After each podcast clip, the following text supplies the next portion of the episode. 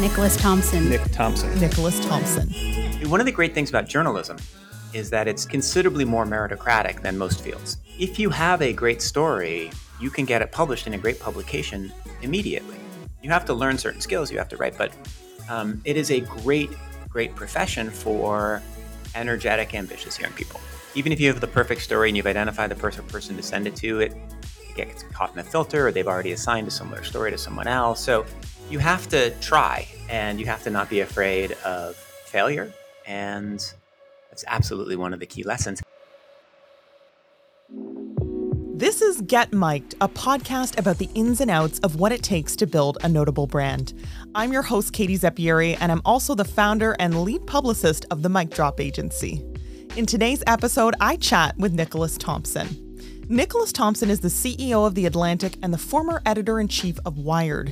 He is also a former contributor for CBS News and a co-founder of The Atavist, a national magazine award-winning company that was sold to WordPress. Before that, Nick served as editor of NewYorker.com and as a senior editor at Wired. And if that wasn't keeping Nick busy enough, he is currently building a social media platform called speakeasy.ai to encourage people to engage in positive and productive conversations. On a personal level, Nick has long been a competitive runner. In 2021, he set the American record for men 45 plus in the 50K race. Right now, he is even writing a book about how the mind of a runner works.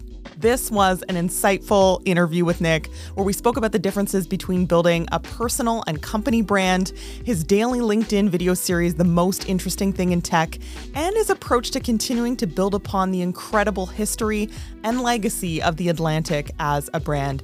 It was a great conversation. I hope you enjoy listening. Nicholas Thompson, welcome to Get Mic'd. Thank you, Katie. How are you? I'm doing very well. This is such a great opportunity to connect with you. And you are certainly a man who wears many hats. And I feel like this is an understatement, just even to start us off here. You're both an entrepreneur as well as a corporate executive. You also have a strong personal brand with over 1.6 million followers on LinkedIn. I'm wondering, how do you manage the dynamics between a company brand and building your personal brand? Well, I focus far more on the company brand. That's 99% of the work. And what's useful is that the personal brand and the company brand support each other, in that most of what I do on social media and most of what I do in that format is talk about things that are useful to talk about for the company's sake. I go out and I talk about what's happening in tech, and I'm talking to people who are potential business partners, potential advertisers, potential subscribers. And so I'm also putting out stories that link people to The Atlantic. So my personal brand has always aligned with my job, right? I started being active on social media when I worked at The New Yorker, and then when I was the editor of Wired, and now at The Atlantic. And in all three places, having a good social media presence is useful for you, and it's useful for the company because you draws in readers and it draws people who can work with you. So the way I balance it is spend my time on the company, and then the personal brand kind of follows and supports. Was there a moment where you started thinking intentionally, as in, okay, I'm also building a personal brand? There was a moment where I started to notice that I had accidentally stumbled into something a little bit unique. I had a little bit of a brand for a while on Twitter, which is gone, which is a person who shared interesting long-form stories. And that was, I was very committed to that. And I would tag them and I'd put them out at 10 o'clock every night. And then that kind of became not really part of the Twitter culture, and I stepped back from that. On LinkedIn, at some point I started doing these daily videos where I talk about the most interesting thing in tech. I don't even remember when I started, but they took off and they caught on. And what's interesting about it is I also started posting them on Twitter. It didn't work at all there. It just happened to be a thing that worked really well on LinkedIn. And so I started to do it, and it started to get momentum. I would get lots of positive feedback. It was something that nobody else was doing on LinkedIn.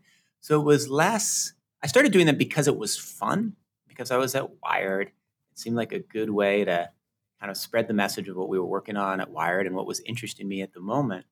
And then it almost sort of by happenstance became, became a fairly important and interesting thing.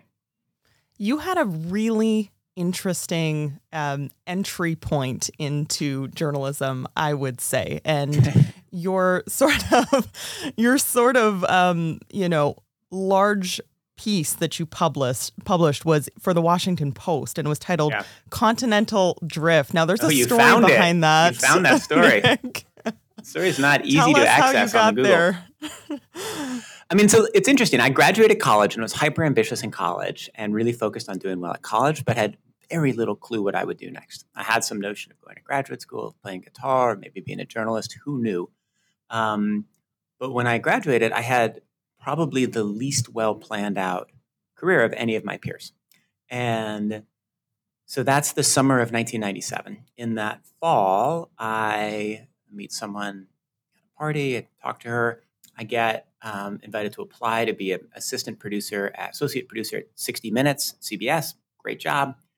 I get offered the job. I go to New York. I show up, and the top executive there says, "Who are you?" I say, "I'm the new associate producer." He says, "What have you done in television?" I say, "Nothing." And he fires me on the spot. So shakes me up. Right? What am I doing? But doesn't actually shake me up as much as it would now because, again, I didn't really have a plan. This had sort of fallen into my lap. So then I'm confused about what to do. And one of my best friends, who was starting graduate school in 9 months, one of my fellow college classmates, said that he was going to go traveling the world starting in Africa, and he was leaving in 2 weeks. And I said, "Great, I'm coming with you."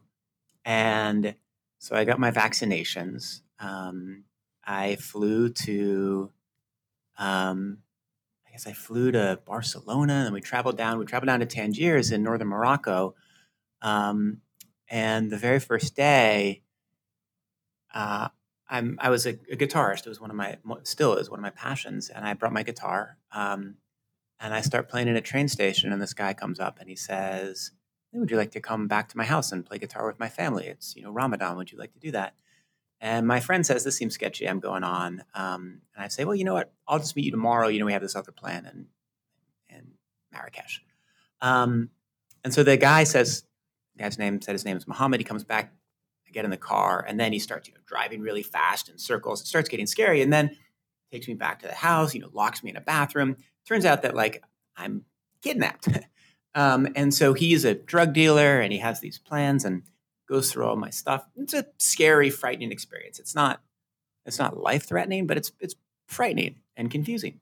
About 24 hours later, he decides I'm useless, right? I don't have any money with me. I'm clearly not going to help him distribute his drugs. He doesn't think he can get any ransom. Who knows what his plan is? And so he sort of throws me out on the street wherever I was, a couple hours away from Tangiers. I get at the train station to make my way, find my friends, and suddenly I have kind of a crazy story. And so then I'm back with my friend, meet up with a couple other friends. We travel through Africa. And at some point I said, well, I should write about this. And so I find the address of the travel editor of the Washington Post. And I say, "Hey, I'm in Africa. These things have happened. Can I write a story?" She says, "Sure, write it, send it." And so I write it up, and they like it. And so there's a story of a young man traveling in Africa with strange things happening to him. By the time they published it, I think I had, I went down and, through Morocco into Senegal, into Burkina Faso, down into Ghana, over to Togo, and then flew down to South Africa, Zimbabwe, Zambia. So I had traveled a lot, and all kinds of crazy things had happened. And I put them all in a story, and there we were. So that was my first what piece. A story. That's how I first got published in journalism, my first reported story. That is very original, Nick. Yeah, it was a weird way to get in. Yeah, when young people are like, "So how did you get started in journalism?" I'm like, well, here's how.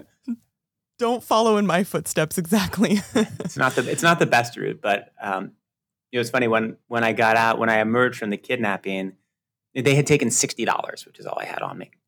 My friend Aaron, I remember him saying, "Well, for that experience, cost you $60, and you got a pretty great story. It's gonna be worth a lot more than that to you." I was like, "Screw you! Help me process my trauma." And he's sort of thinking ahead. He was clearly right. To get published in the Washington Post is an incredible accomplishment and really helps set the stage, I think, for what's next and what you can look towards for the future. A lot of people are really nervous about that sort of first pitch, getting that first opportunity often feels like the biggest challenge. What advice would you offer to someone in terms of a good pitch and getting a journalist to pay attention and care? Yeah. So you need to find the right person, right? You need to make sure that you've actually identified the person who can make the decision. And the closer you are to that person, the more likely you are to get your pitch accepted, right? So if you send me a pitch for The Atlantic, I'm not the right person, right? I'm the CEO. I don't oversee editorial, right? The right person is presumably the op-ed editor or the culture editor, the person who's overseeing that. So that's step one. Step two is understanding what they're looking for, right? Each section, each person has a different kind of thing they're trying to do. If you're at Wired, you're pitching a story about gear, it's very different if you're pitching a magazine feature story. So you have to identify publication, the section, the person, and then you have to very quickly make it appear it's a story that's unique that only you can tell, right? When you're further in your career, the publication will trust you to write about anything. When you're unknown, it has to be something incredibly distinct, right? So if you're a person who's unknown and you say, hey, I'd like to write about the Republican presidential candidates, there's no way you're going to get assigned that story because everybody can write about the Republican presidential candidates. It will be assigned to the person with the best track record who is trusted to write the best story. But if you say, hey, here's this thing I saw, or here's this thing I know, or here's this thing I encountered, or here's this thing I figured out, you have a much better chance. And then writing style matters a lot. In the pitch, in the proposal, the editor will be looking at that, right? And, every publication cares about it a ton, particularly, the ones I've worked at where there's a real particular voice, a real particular style. So I still remember the woman's name. Her name was Casey Summers, and I don't think I've maybe ever met her in person, but I don't know what it was about my pitch that she liked. I don't know what it is that caught her eye. I had been published before. I had written op-eds about, I had been a sort of a political activist in college, and I had written op-eds, and so I was comfortable writing, and I had confidence in my voice, and I think I had, maybe I didn't know how hard it was to get published. I just sort of assumed if you wrote a good pitch, so I wasn't scared. But I also, I was used to, those were back in the days of faxes, and I would fax op-eds to, 100 op-ed editors and just see who would take it. Do you think that that's part of it, is sort of having the courage to send quite a few pitches and put yourself out there multiple times to have the best chance of getting the right fit? Totally. Yeah, you have to take at bats. And because sometimes even if you have the perfect story and you've identified the perfect person to send it to, it gets caught in a filter, or they've already assigned a similar story to someone else, or, they read it on their phone while they're getting off the subway and it doesn't catch them because they look at it for 2 seconds, not 6, right? So you have to try, and you have to not be afraid of failure. And that's absolutely one of the key lessons. One of the great things about journalism is that it is considerably more meritocratic than most fields, in that if you have a great story, you can get it published in a great publication immediately. If you have a great legal idea, you can't get, you can't pass the bar immediately. You have to go to law school and take the bar exam. So every profession has sort of different barriers to entry. Journalism's are very low.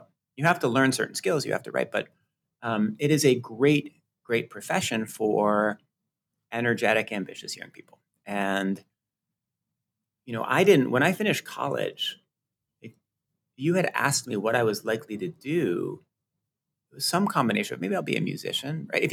In my first 2 years after college, I worked as a musician. I co-wrote a book about foreign policy. I worked for a computer company. I tried as hard as I could to become a speechwriter for the government. I applied to probably 100 environmental organizations.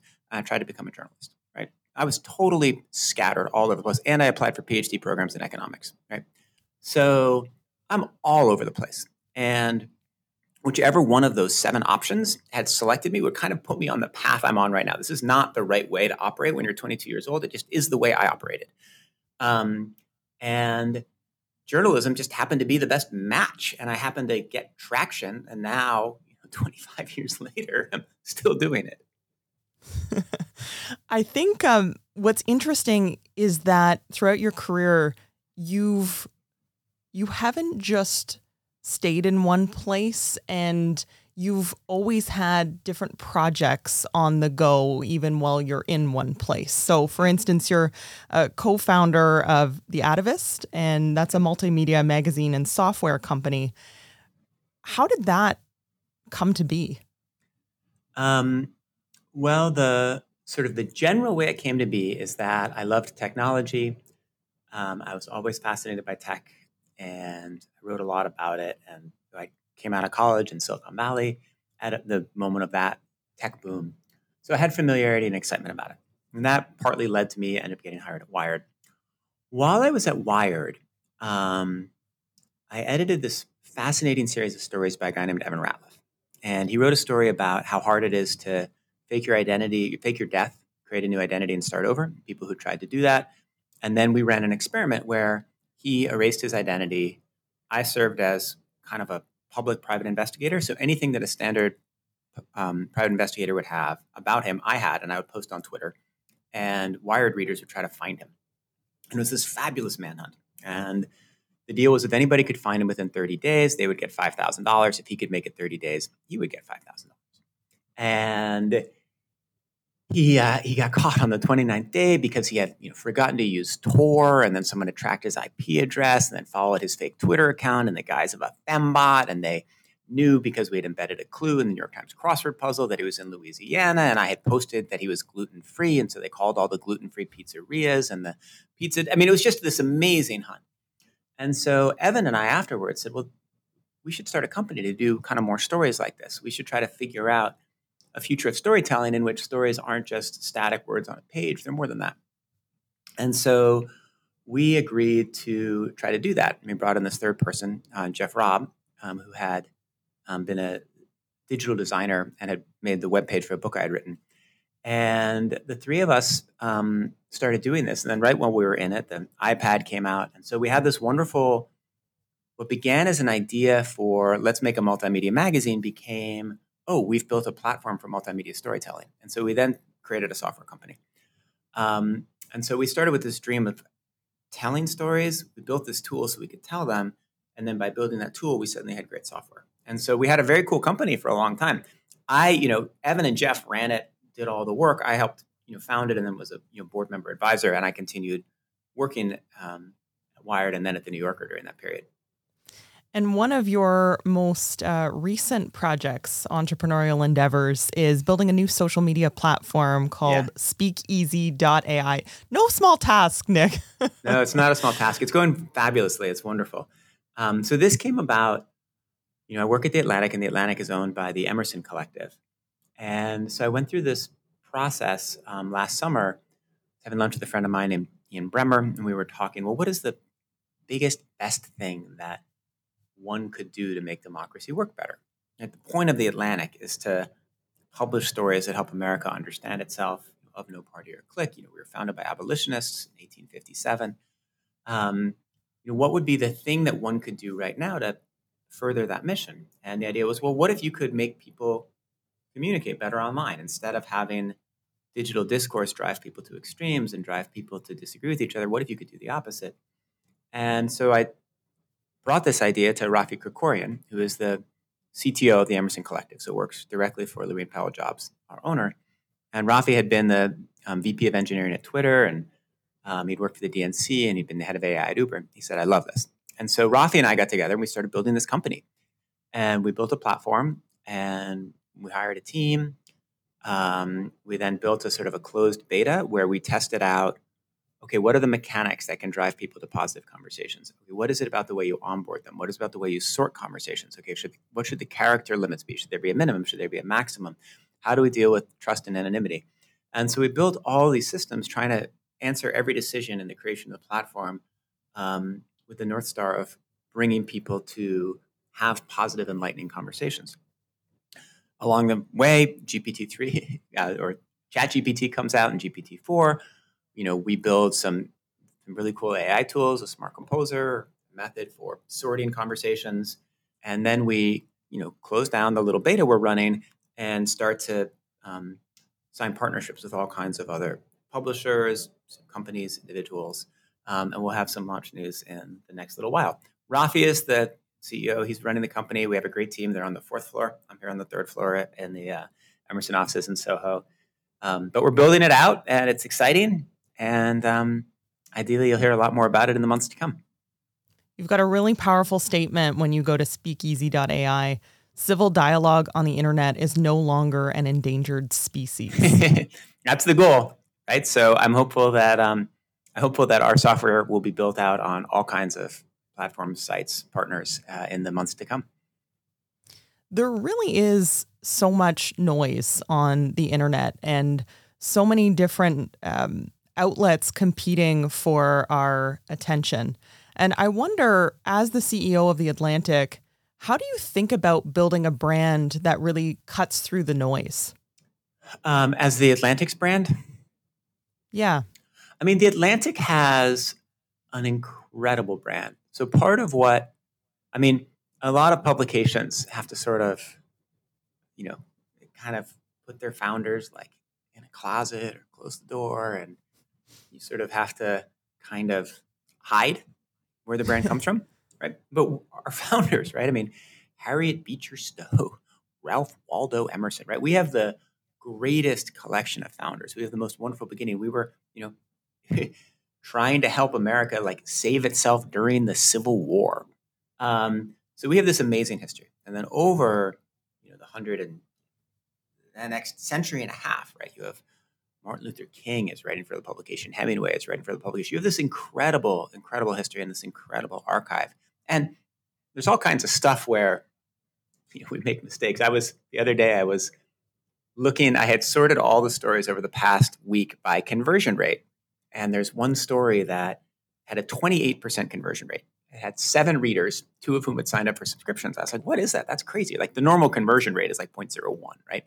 And turns out it's a story about how the earth might be a hollow orb that we published in the 1870s, right? So we're not always right. I don't know why people are subscribing off this story or 2 of them, but incredible stuff. So anyway, we have this amazing, amazing history, and it's counter actually to the perception of media right now in a way that is healthy, right? We have, you know, we publish lots of Republicans. We are a distinctly try as hard as we can to be a non-partisan publication. We try as hard as we can to be right. We were also, you know, we were a publication that was exceptionally important during the pandemic and had some of the best science coverage that there was. So we have a wonderful brand, and the goal is to just sustain that brand, make sure people understand the history, make sure we don't do something that distracts that. Like if we can make people think about the whole history of The Atlantic, not just the thing we screwed up last Tuesday, we've done really well.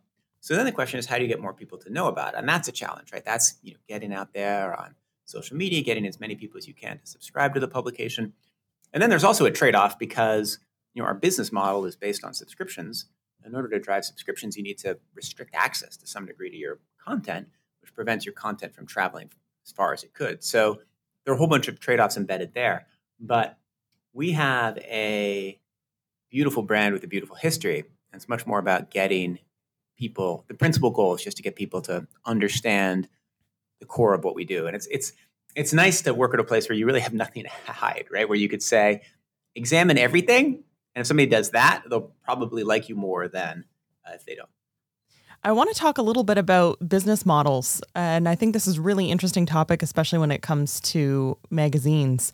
You've played a key role in implementing digital paywalls at both The New Yorker and Wired, leading to significant increases in digital subscriptions. Yeah. What factors did you consider when you actually created those paywalls, and how did you navigate that challenge? I mean, there are a whole lot of factors you have to weigh. And when we did it at The New Yorker, I was working for David Remnick, who's, you know, one of my heroes. We had to model out, okay, how tight do you want the paywall to be? Because the tighter you make it, the more you'll restrict readership. And we didn't have any idea how tight you could make it. Secondly, with all 3 publications that where I've worked on this similar project, there's a trade-off with advertising. And if you restrict viewers because you've put up a paywall and you've tightened access, you reduce page views and you reduce ad impressions. And so you can hurt another part of the business. So that's interesting. Then as we started to build it and as we started to develop it, you start to learn things, right? I remember one of the first learnings we had at The New Yorker was that people weren't subscribing if they only read one category of piece. So I think we had the paywall at 4 articles or 5 articles when I began. And if somebody read 5 political articles and hit the paywall, they would not subscribe. If they read a political article, a science article, a piece of fiction, a poem, and a cultural essay, they would subscribe. So that leads you to a bunch of editorial decisions where, okay, well, if that's the case, then you should try to strengthen your weakest sections and be as broad as possible. And so what you're constantly doing is you're constantly trying to adjust your content and adjust the way your paywall works. Now at The Atlantic, we're massively more sophisticated than we were 10 years ago or whenever I first worked on it at The New Yorker. And now we're trying to model out, a much higher level of detail, right? So what is the propensity of a subscriber if they come in on a smartphone from a Google referral versus a Reddit referral? What is the percentage of inventory that we've sold at what CPM? What percent is direct? What percent is programmatic? What day of the week it is? What is the story, right? And you weigh all these different factors as best you can, right? We don't weigh them all. And we adjusting the rules based on a meeting yesterday afternoon, but you're looking at many more factors because what you want someone who's going to subscribe to be told they have to subscribe to read the story, and somebody who's never going to subscribe because they don't know what The Atlantic is. They just followed a random link on Google or clicked on something on Twitter from somebody that have no idea who they are. They're not going to subscribe at all. So you want them to be able to read the story, but it's hard to figure out exactly who is who. So that's the magic of making a paywall work. And we've had tremendous success, at these publications. And I think it's been a big part of helping them find, financial footing. Media is hard. Lots of publications are going out of business and having a really tricky time. It's been social media built a better advertising model than traditional media had. We kind of were outcompeted, right? If you wanted to reach someone who liked tech, in 1999, you would buy an ad in Wired. If you want to reach someone who likes tech in 2023, you will buy an ad on Google against the word tech or on Facebook against the word tech, and you will be able to much more closely target than buying in Wired. So the way advertising works, we've had to adjust completely. We've had to adapt to a world where there are far fewer ads, but still try to bring in as much as you can. And then you have to build out other business models. So that's been the business challenge of the last 10 years of my career. So you have the business focus, obviously, as a CEO for The Atlantic. Now, how about from a branding perspective? Clearly, you have your marketing teams and people solely responsible for that. Yeah. But how much do you think about the brand, The Atlantic as this sort of brand and concept in your day-to-day? And how important is that to your role? It's very important, but it's also different from the way probably many of the listeners think about brand because the brand, in some ways, to some large degree, is whatever we publish that day. And the people who go on MSNBC or who go on the radio or who are written about or who are out there tweeting, right? Because we're this collection of journalists saying things in the world and tweeting out old stories, the perception of the brand is both you have this wonderful access to people, right? The number of people who hear the word Atlantic every day massively higher. Because there are all these journalists with Atlantic in their bio on Twitter and they're off on TV, much higher than if we were just a more narrow company and I was buying advertisements and putting up subway ads. The disadvantage, of course, is it's much less controlled, right? So you have this freewheeling group of people saying all kinds of things. So we're not running any specific brand campaigns right now. We have, teams of people who think about brand, who talk about the events we need to go to, the way we need to put out our press releases, the stories we need to try to tell. But so much of our brand is just what happens every day. So then really the brand is, it's on the and I should also add that there are huge elements of designer brand. We have the world's greatest designers. We have a brand, a brand Bible that has just been completed and exactly how our font should be, exactly what the feel should be when you come to the site. There are lots of ways we think about brand and the way we present our magazine and on all those surfaces. But it's a little bit different from most other companies because, there's no CMO with a budget. There's a lot of design work. There's a lot of communications work. And then there are a lot of journalists out there saying lots of things. Yeah. And somehow that all has to come together, to your point. There's this amazing history for the magazine. There's this legacy that's been carried on and continued over time. And somehow all of these different voices and pieces and angles and, new stories somehow contribute to keeping and honoring that brand alive. Absolutely. And that's, in some ways, that's why my job, I feel like my job is fun, but my job also matters, because I am carrying on this tradition of a really important American institution and publication, and a brand that has been built, through the work of, 160 years of predecessors. Really, I have to sustain it. I have to make sure that the value they've built, maintains, and it's important. And at some point, I will hand off the CEO role to somebody else, and I want the brand to be incredibly strong and to really mean something, and for there to be a direct line between, the early documents, the early founding statements with, all those people with, 3-word names who created this thing. I want to switch to talking about your personal brand again for a moment, and your daily videos on LinkedIn. I look forward to the most interesting thing in tech. What actually interests me too, this could almost be like a subtopic of these videos, is you're always in some new random location, Nick. It's true. Yeah, it started, I have a couple of rules for the videos. So I try to do them in one take. Occasionally it'll be more than one take because I'll say something wrong or a truck will drive by. I try to do them someplace different. Occasionally I'll just film them in my office because I want to film in my office. But I usually film them as part of my commute. So either when I'm running into work or when I'm running home from work. And that means that I'm somewhere between Brooklyn and Soho. And I take all kinds of different routes. And I pass all this beautiful stuff while I run. This amazing street art, these sculptures, cool cars, sometimes wrecked cars. Who knows, right? There's always something amazing. I live in New York City, right? And so part of what I'm doing is trying to show the city as it's like a little subplot. I feel like I wish I could give a subscription to everybody who was able to identify the exact location of wherever I am. And so I'm often... And I do that because it's neat and it's interesting and it's different. It's also, it's good for me. It makes me notice things more, right? I notice street art now in a different way from before I started doing that. And then I'm often, I travel a lot for my job. So yesterday I was talking about Mark Andreessen's essay on AI, and I filmed it. I wanted to give a sense of the smog in DC, but I also have this cool deck at our office where if you look carefully, you can see the Pentagon in the distance. The day before was the crazy smog day. I wasn't running. And so I filmed it on Houston Street to just give which is on my way to the subway, which is just a way to give a sense of the city. I think the day before that, I filmed it in front of some cool graffiti and some cool street art. This morning when I was running, I didn't have an idea, so I didn't film anything, but I passed just a gorgeous, one of my favorite murals, which is on Rivington Street.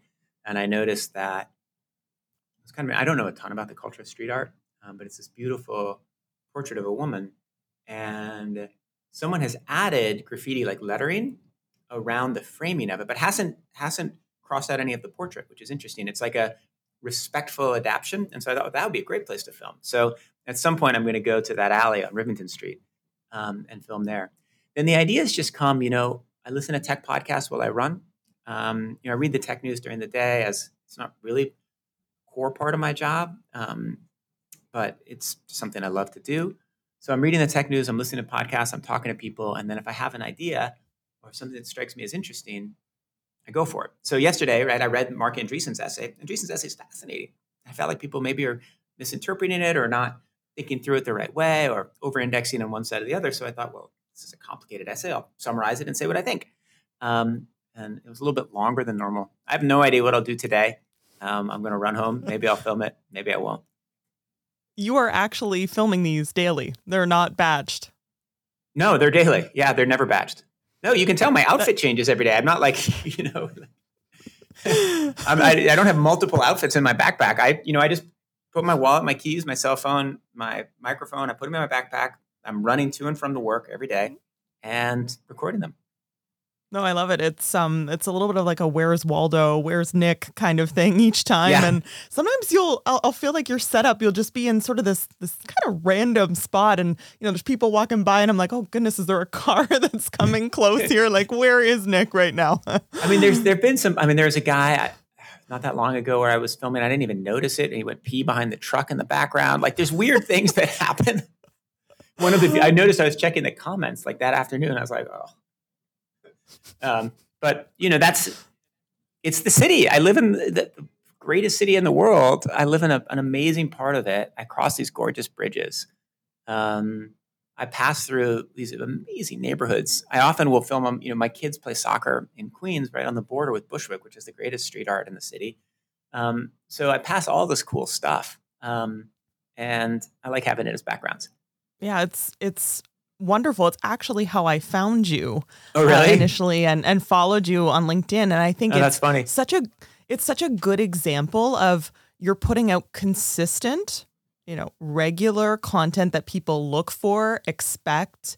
It's about the same length each time. It's 2 to 3 minutes usually.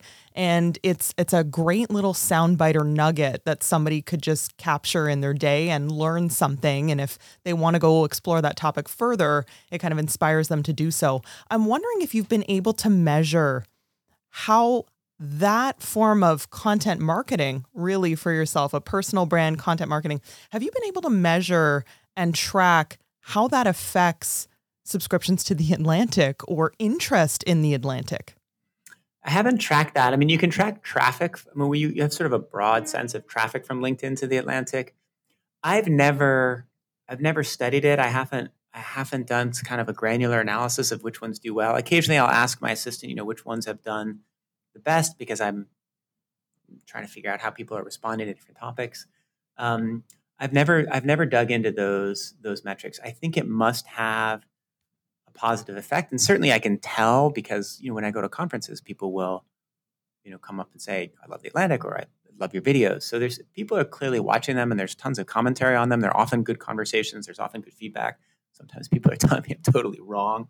So they're definitely having an effect, but I haven't granularly measured it. They probably were more beneficial when I was at Wired, when it was more directly tied to the brand, but I think it is helpful for The Atlantic too. We have wonderful tech coverage. Yeah, it adds a face, I think, to the words, the written publication. And again, it's just a little hint, a little nugget that you can take with you and sort of go and explore further. So I think it's fantastic. I mean, it is interesting that they only really work on LinkedIn, right? When I've you know, on Twitter, it's too long for Twitter. Nobody wants to see it on Twitter. You post it on Instagram, but it's not really right for Instagram. People aren't there for kind of tech information. So I cross post them on a public Facebook page, but that's it's really about LinkedIn. It just happens to work there. Yeah. LinkedIn, the creator, the role of a creator is really growing on LinkedIn, I feel. Yeah. And it's such an interesting space for thought leadership, particularly for companies and clients that I'm working with in the B2B space. It's a great way to reach people. And even if, say, the likes or the comments aren't the same as what you'd get if you'd have like a really well-watched video on Instagram or TikTok per se. I find the impressions on LinkedIn to be quite high when you really get the right topic. And it's interesting because just even having you showing up in someone's feed, them seeing you and getting a sample of what you're speaking about, that is building brand recognition in a really powerful way. Yeah, I think that's right. And I think it's valuable and has the additional advantage of being fun. And I, you know, the other thing I like about it is that I spent my whole life until I started this job as an editor. And one of the great things about being a journalist and one of the things that pulled me in and kept me there is that you learn new stuff every day, right? There's a forcing mechanism, right? You have to write a story tomorrow. So you have to know what's going on. You have to really pay attention. You have to understand trends in the world. You become a CEO and you can get a step removed from that, right? Where, okay, well, today is mostly about, you know, managing this sort of this HR problem and figuring out where you can like save costs here and how to manage this investment. And I like that I set up the structure of my day so that, well, also, okay, wait, hold on. You know, I'm not just listening to, you know, audiobooks about how to be a better CEO when I'm running. I'm listening to the tech news, right? And I'm deep in it. And partly I'm in it because I love it. And partly I'm in it because I know I'm going to be be doing these videos. So it's a nice structural mechanism to keep my mind engaged in this thing I love. I think the other lesson for listeners is you don't have to overthink content. Yeah. I love that you try and do it in one take. I mean, you're a busy person. You can't be planning these in great detail, but I think just enough that you're multitasking, you're listening to what you need to listen to while you're on your run and kind of thinking about what the topic's going to be. And then you do it in one go if you can. And just that commitment of showing up daily could sometimes be scary for people, but I think we've seen the power. You've been doing this for about how many years now, Nick? 5 years, 6 years? I don't know. Like a long time. I should go back. I'm pretty sure I started at Wired because it's more of a, I don't think I would have done it at The New Yorker because it's a little off. It's not as on brand for The New Yorker as it is for Wired. It's very on brand for Wired, which is both obviously more about tech, but also a little like zanier. And the editor of Wired should have a weird tech series in front of graffiti, whereas, you know, the web editor at The New Yorker should not. So I'm sure I started it at Wired. I probably started it fairly early because I feel like I've been doing it for a long time. But I don't know exactly. You mentioned running, and I thought it was really interesting to learn that you run to work and you run home from work, and that's part of your daily practice. In 2021, you also set the American record in the 50K for men aged 40 to 45. That's a remarkable accomplishment, while you're also leading so many other projects and a CEO, no less. So I'm curious, how has running and that aspect and that discipline shaped your approach to your business and life? I think running is a fundamental part of my life, and there are lessons from running that I apply to the way I work, and there are lessons from the way I work that I apply to running. In sort of the most specific level, it's a psychological break, right? I'm outside. I view running as something close to a form of meditation. If I have any form of meditation in my life, it's running, right? I play with my kids. I get the house ready, make breakfast. I run to work. I work, do my job. I run home, play with my kids, right? So it has like a psychological function.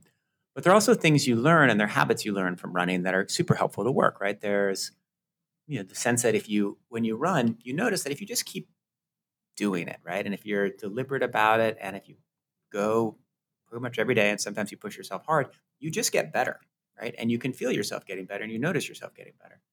And there's a sort of a level of discipline that you can then apply. You also learn mental practices, right? So when you run hard and when you race, you learn how to focus your mind. You learn how to push things to the side. You learn how to concentrate. And the same thing applies actually in a hard job, right? You learn how to stay focused, how to concentrate. And I feel like, obviously, there are ways that having an intense running life detracts from having an intense professional career, but there are also ways they build on each other. And I think some of the mental skills, even without doing it consciously, that I've learned at work have helped my running, and that in my running have helped my work. And so I continue to do it. I love it. I enjoy it. But I also think it's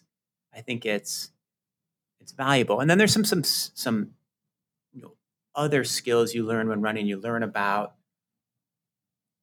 where your maximum is, what it takes to go above your maximum, when your maximum is actually a psychological barrier, when it's a real physical, biological barrier.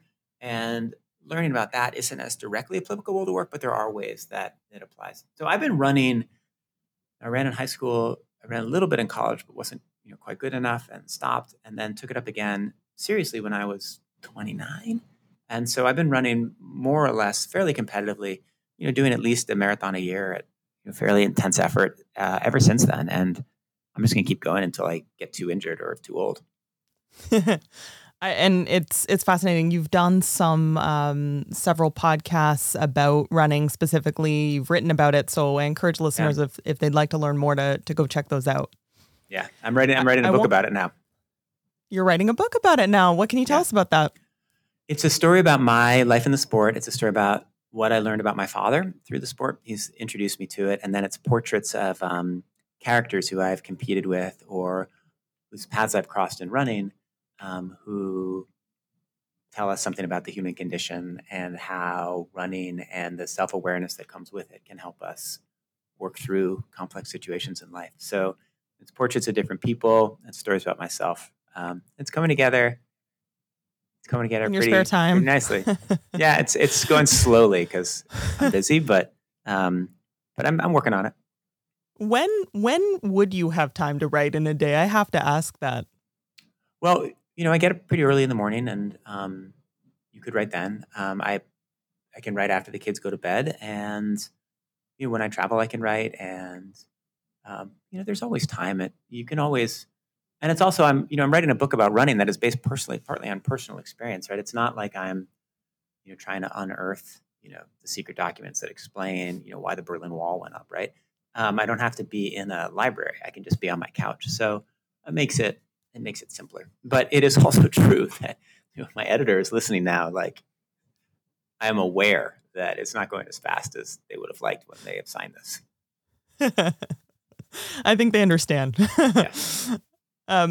I want to move into the mic drop lightning round. I've got a couple quick questions for you here. Let's do it. It's fun is the word that you're looking for. Excellent. Yes, that was the word I was missing. Sorry, Katie.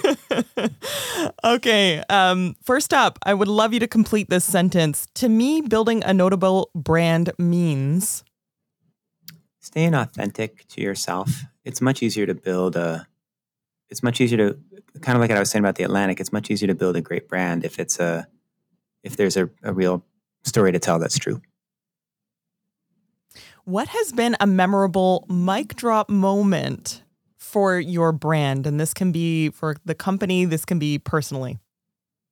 Oh, I mean, this spring, we just won the third year in a row, we won a Pulitzer, and the second year in a row, we won the highest award in our industry for general excellence. And so that was pretty awesome. When we won the ASME for general excellence, it was amazing.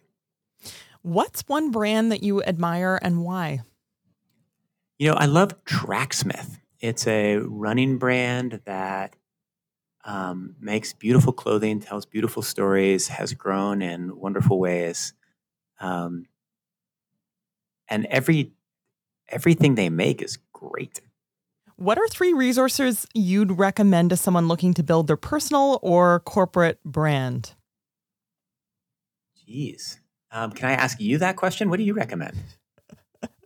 I mean, I haven't studied brand building. I mean, so one of the things that I did is when I started to spend time on social media, I made a list of the people who I thought had like really good brands or personalities on social media, right? And I would follow their accounts and I would watch them and I'd see, what are they doing? What are they not doing? Right? So I guess that's social media lists is number one, right? Who's doing it well? Watch them. The best book I've read it's not on brand specifically, but my favorite book on business recently, which has brand elements, is Claire Hughes Johnson's Scaling People.